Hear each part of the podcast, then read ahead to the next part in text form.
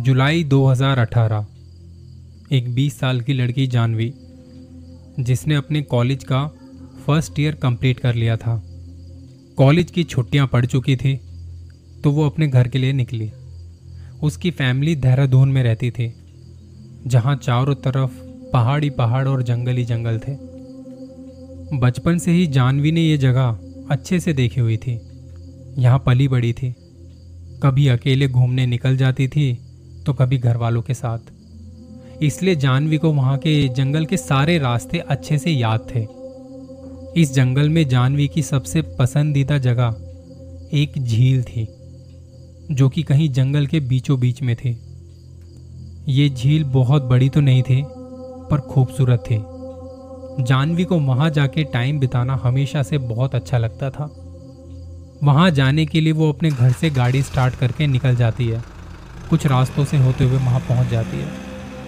पहुँच के वहीं किनारे पर गाड़ी पार कर देती है, जहाँ एक साइन बोर्ड लगा हुआ था कि अगर आपको झील तक जाना है तो गाड़ी को यहीं खड़ा कर दें। ये जो जगह थी, उसने अपनी फैमिली के साथ कई बार देखी थी। इसे अच्छे से पता था कि कहाँ गाड़ी खड़ी करनी है और कहाँ से होते हुए उस झील तक पहुँचना है। चलते चलते वो उस जंगल में एक ऐसी जगह पे पहुँच जाती है, जहाँ चारों तरफ़ घास ही घास थी। उसी घास के मैदान के उल्टे हाथ की तरफ़ एक पतला सा रास्ता बना हुआ था, जो जंगली जानवरों के लिए आने जाने का रास्ता था। यहाँ से होते हुए एक छोटी सी नहर भी बह रही थी। उसके साथ साथ चलते हुए वो जंगल में पहुँच जाती है। वहाँ से थोड़ा और आगे जाके उस झील तक पहुँचती है। वहाँ बैठ के वो उस झील के खूबसूरत नज़ारों को देख रही थी। कुछ जानवरों को देखती है। थोड़ी देर वहाँ बैठे रहने के बाद वापस चलती है। उसे पता था कि वो काफ़ी अंदर तक आ चुकी है। जानवी को झील के पास आना, यहाँ बैठना इसलिए भी पसंद था क्योंकि उसे लगता था कि ये जगह उसी की है और उसे एक सुकून सा मिलता है यहाँ आके। काफ़ी टाइम से वो यहाँ आती रही थी। और उसे इस जंगल से और इस झील से एक लगाव सा हो गया था। यहाँ अगर कभी किसी को देखा था तो वो इसकी फैमिली का कोई मेंबर ही था। इस बार जुलाई 2018 को जानवी कॉलेज से घर आई तो वो बस इस झील के पास आना चाहती थी, क्योंकि उसे यहाँ आए तकरीबन चार पाँच महीने बीत चुके थे। इसलिए वो घर पहुँचते ही दो दिन बाद यहाँ पे आ गई। जब इस झील के पास बैठने के थोड़ी देर बाद वो वापस आ रही थी तो इसे कहीं दूर से एक घंटी की आवाज़ सुनाई दी, और ये आवाज़ सुन के वो रुक गई। आज से पहले तो कभी ऐसा नहीं हुआ था। वो आवाज़ घने जंगल से आ रही थी।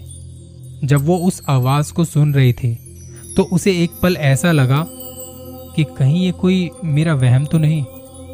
वो आवाज़ मानो ऐसी थी, कभी लगता उसके लेफ़्ट से आ रही है कभी लगता वो आवाज़ उसके राइट से आ रही है, कभी ज़ोर से आ रही है, कभी धीमे से आ रही है। जानवी को लगा कि कोई जानवर है, जिसके गले में घंटी बंदी है और वो इधर उधर घूम रहा है। जहाँ जहाँ वो दिमाग दौड़ा सकती थी, उसने सब सोच के देखा। हालाँकि इस बात से वो इतना परेशान नहीं थी, बस उसे जानना था कि वो आवाज़ कहाँ से आ रही है। सोचा कि थोड़ा और आगे बढ़ के देखा जाए कि वो आवाज़ कहाँ से आ रही है। अभी वो घने जंगल में थोड़ा आगे बढ़ी ही थी कि वो आवाज़ आनी अब बंद हो गई। जानवी इस बात से सोच में पड़ गई। इतनी देर से वो आवाज़ आ रही थी और अचानक से अब कुछ नहीं। बस जंगल से आती कुछ कीड़े मकोड़ों की आवाज़ें सुनाई पड़ रही थी। थोड़ा आगे जाने पर उसे उल्टे हाथ की तरफ़ कुछ दिखाई दिया। मानो कोई चीज़ है वहाँ जो लेटी हुई है। लगा जैसे कोई काले रंग का पत्थर।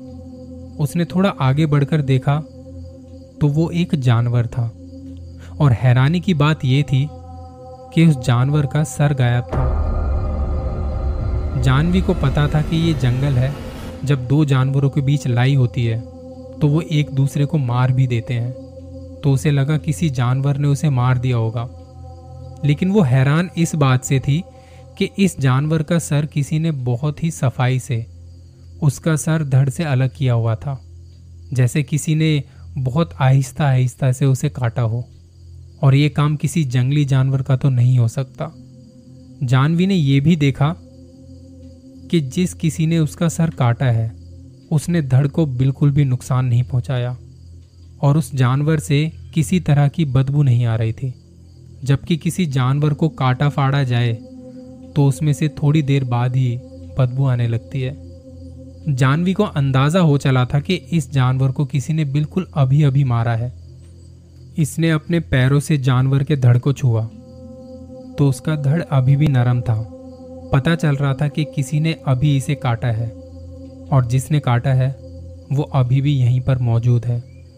वो सारी बातों को जोड़ने की कोशिश कर रही थी।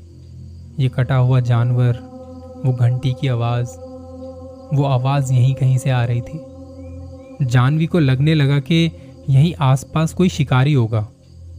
अगर दिखे तो यकीन हो जाए कि ये सब शिकारी नहीं किया है। लेकिन वहाँ दूर दूर तक कोई नज़र नहीं आ रहा था। वो हड़बड़ाने लगी, खुद को तसल्ली देने लगी। उस जानवर की लाश को पीछे छोड़ वो वापस से उस घास वाले मैदान तक आ गई। आसपास ध्यान से चीज़ों को देख रही थी, पर कुछ नहीं दिखा। अपनी गाड़ी तक आई और घर के लिए निकल पड़ी। छुट्टियों के दिन बढ़िया बीत रहे थे, पर हफ़्ते भर बाद उसे घर में बोरियत सी महसूस होने लगी। उसका वापस से उस झील के पास जाने का मन किया। उसने अपने पेरेंट्स को बताया कि वो झील की तरफ़ जा रही है। गाड़ी लेकर वो पहुँच गई उस झील पर। शाम के चार बज रहे थे। सूरज ढलने में अभी वक्त था, पर उसे पता था कि समय कम है। वो उन पतले रास्तों से होते हुए उस झील तक पहुँची। उसे ऐसा लगने लगा कि जैसे बारिश होने वाली है। बादल गरज रहे थे। जानवी का मन किया उस जगह पर जाने का, जहाँ हफ़्ते भर पहले उसे वो मरा हुआ जानवर मिला था। वहाँ पहुँचते पहुँचते ही बारिश शुरू हो गई थी। आसमान में काले बादल छा गए। बारिश तेज हो चली। उसे लगा कि अंधेरे में वो जंगल से बाहर आने का रास्ता भूल ना जाए। तो वो वापस बाहर की तरफ़ आने लगी। बारिश तेज होने की वजह से विजिबिलिटी भी कम थी। धीरे धीरे पैर जमाते हुए वो वापस आ रही थी। दस पंद्रह मिनट तक चली ही थी कि अचानक से उसके सर पर कोई चीज़ टकराई। उसने तभी अपने हाथों से अपने चेहरे को ढक लिया ताकि खुद को थोड़ा बचा सके। दो मिनट रुकने के बाद उसने धीरे से देखा कि टकराया क्या था। उसने देखा कि उसी जानवर की लाश एक रस्सी के सहारे से पेड़ पर बंधी हुई थी। वो हवा में झूल रही थी। और अब उस जानवर का कटा हुआ सर भी किसी ने उसके हाथों में बांधा हुआ था। ऐसा लग रहा था जैसे वो जानवर खुद अपना सर अपने हाथों में लेकर झूल रहा हो। जानवी को उल्टी आने लगी। उसने जल्दी जल्दी अपने हाथों से सर को साफ़ करना शुरू किया। वो पागलों की तरह अपने सर को झाड़ रही थी। जानवी को महसूस हो रहा था कि वो जो भी कोई है, जिसने इस जानवर को यहाँ लटकाया है, वो अभी भी यहीं मौजूद है। उसे ढूँढने की कोशिश कर रही थी कि वो क्या चीज़ है, जिसने इसकी ये हालत की है। बारिश और तेज हवाओं से देखने में बड़ी परेशानी हो रही थी। जंगल में अंधेरा भी हो गया था। भाग भी नहीं सकती थी ऐसे में। उस जानवर की लटकी लाश को पार करते हुए थोड़ा आगे बढ़ी ही थी। उसे बहुत तेज महसूस हो रहा था कि कोई उसके पास है। उसके रोंगटे खड़े हो रहे थे। उसे मालूम था कि ये जंगल है। यहाँ बाकी जंगली जानवर भी हो सकते हैं। डर के मारे वो भागने लगी। भागते भागते जब वो थक के रुकी और दोबारा चलना शुरू किया तो उसे आज फिर से एक घंटी की आवाज़ सुनाई दी, जो हफ़्ते भर पहले भी इसी जंगल से सुनाई दी थी। वो आवाज़ कहाँ से आ रही थी, कुछ नहीं पता। डर चुकी जानवी पीछे देख ही रही थी, लग रहा था कि कोई पीछे है, जिसके पास से एक घंटी की आवाज़ आ रही है। वो जो भी था, इसे देख सकता था, पर जान भी उसे नहीं देख पा रही थी। आगे पीछे देखते हुए दोबारा से भागना शुरू किया। वो गिरते पड़ते भागे जा रही थी, और वो घंटी की आवाज़ उसका पीछा नहीं छोड़ रही थी।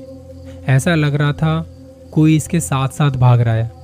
उसने भागते भागते जेब से फ़ोन निकाला और घर वालों को फ़ोन किया। उसकी साँसें चढ़ चुकी थी। वो रो रही थी। घर पर जानवी के पापा ने फ़ोन उठाया। वो समझ गए थे कि कुछ गड़बड़ है, पर जानवी के मुँह से कुछ आवाज़ नहीं निकल पा रही थी। पापा को बस इतना समझ में आया। जानवी कह रही थी कि उन्हें जंगल में लेने आ जाओ। पापा ने उसकी आवाज़ में वो डर महसूस किया। उन्होंने कहा, तुम फ़ोन मत काटना, बात करती रहो। हम तुम्हें लेने आ रहे हैं और डरो मत। जानवी के पेरेंट्स तभी गाड़ी लेके निकल गए। जंगल के पास जहाँ जानवी की गाड़ी खड़ी थी, वहीं जाके अपनी गाड़ी खड़ी की। दोनों जंगल में अंदर घुसे, उन्हें भी वहाँ घंटी की आवाज़ सुनाई दे रही थी। जानवी अब हड़बड़ाते हुए बोल रही थी, मुझे बचा लीजिए। जंगल में कोई मुझे फॉलो कर रहा है, और मैं उसे देख नहीं पा रही। फ़ोन पर भी घंटी की आवाज़ यहाँ सुनाई दे रही थी उसके पेरेंट्स को। जानवी उन्हें कुछ समझा नहीं पा रही थी। जानवी अपने पेरेंट्स से कुछ 10-15 मिनट के फासले पर थी। उसे घंटी की आवाज़ अब बिल्कुल उसके करीब से आ रही थी। उसके कदमों की और सांसों की आवाज़ जानवी अब सुन पा रही थी। उसे लगा कि वो जो भी है, मेरे पीछे ही है। वो रुक गई।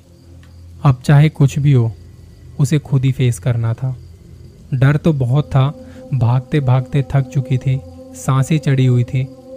धीरे से उसने पीछे देखा, जहाँ से वो भाग के आई थी। बारिश भी अब बंद हो चुकी थी। चाँद निकल गया था।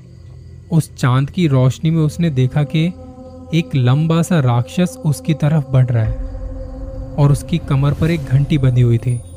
वो धीरे धीरे जानवी की तरफ़ बढ़ रहा था। कभी अपने दो पैरों पर चलता तो कभी किसी जानवर की तरह चार पैरों पर। जानवी के दिल की धड़कनें रुक सी गई। उसे देखते ही उसने अपनी पूरी ताकत से भागना शुरू कर दिया। उधर से मम्मी पापा भी उसकी आवाज़ सुनते हुए इसी की तरफ़ भागते हुए आ रहे थे। तभी उन्होंने जानवी को अपनी तरफ़ भागते हुए आते देखा। जानवी को गले से लगाया और तीनों भागते हुए गाड़ी तक आए। पापा ने गाड़ी को भगाना शुरू किया। जानवी कोशिश कर रही थी अपने घर वालों को बता सके कि अभी उसके साथ क्या हुआ था। पर उससे कुछ बोला नहीं जा रहा था। मम्मी पापा कह रहे थे, हमने भी घंटी की आवाज़ सुनी थी। ये बात उन्हें यकीन दिलाने के लिए काफ़ी थी कि जानवी को कोई वहम नहीं हुआ था। वहाँ जंगल में वाकई में कोई था जो जानवी को मार डालता, अगर वक्त पर मम्मी पापा ना पहुँचे होते तो। घर वालों ने ये बात वहाँ के पुलिस स्टेशन में जाके बताई। जानवी को अस्पताल लेके गए। उसे वहाँ डॉक्टर ने देखा तो कुछ ज़्यादा चोट नहीं आई थी, बस कुछ छोटी मोटी खरोचे थी। पुलिस वालों ने अगले दिन जाके देखा वहाँ जंगल में। उन्हें ना तो वहाँ कोई जानवर की लाश मिली, ना कोई अजीब चीज़। पुलिस वालों को वहाँ एक टी शर्ट मिली थी जो पत्थर के नीचे तय करके रखी हुई थी। पुलिस वालों को लगा कि ये कोई दिमागी तौर पर बीमार इंसान होगा, जो कि जंगल में कहीं पे रहता होगा। जब उसने जानवी को देखा होगा तो वो इसे डरा रहा होगा कि दोबारा इसकी जगह पर, इसकी जगह के करीब ना आए। लेकिन जानवी को पता था कि ऐसा नहीं है।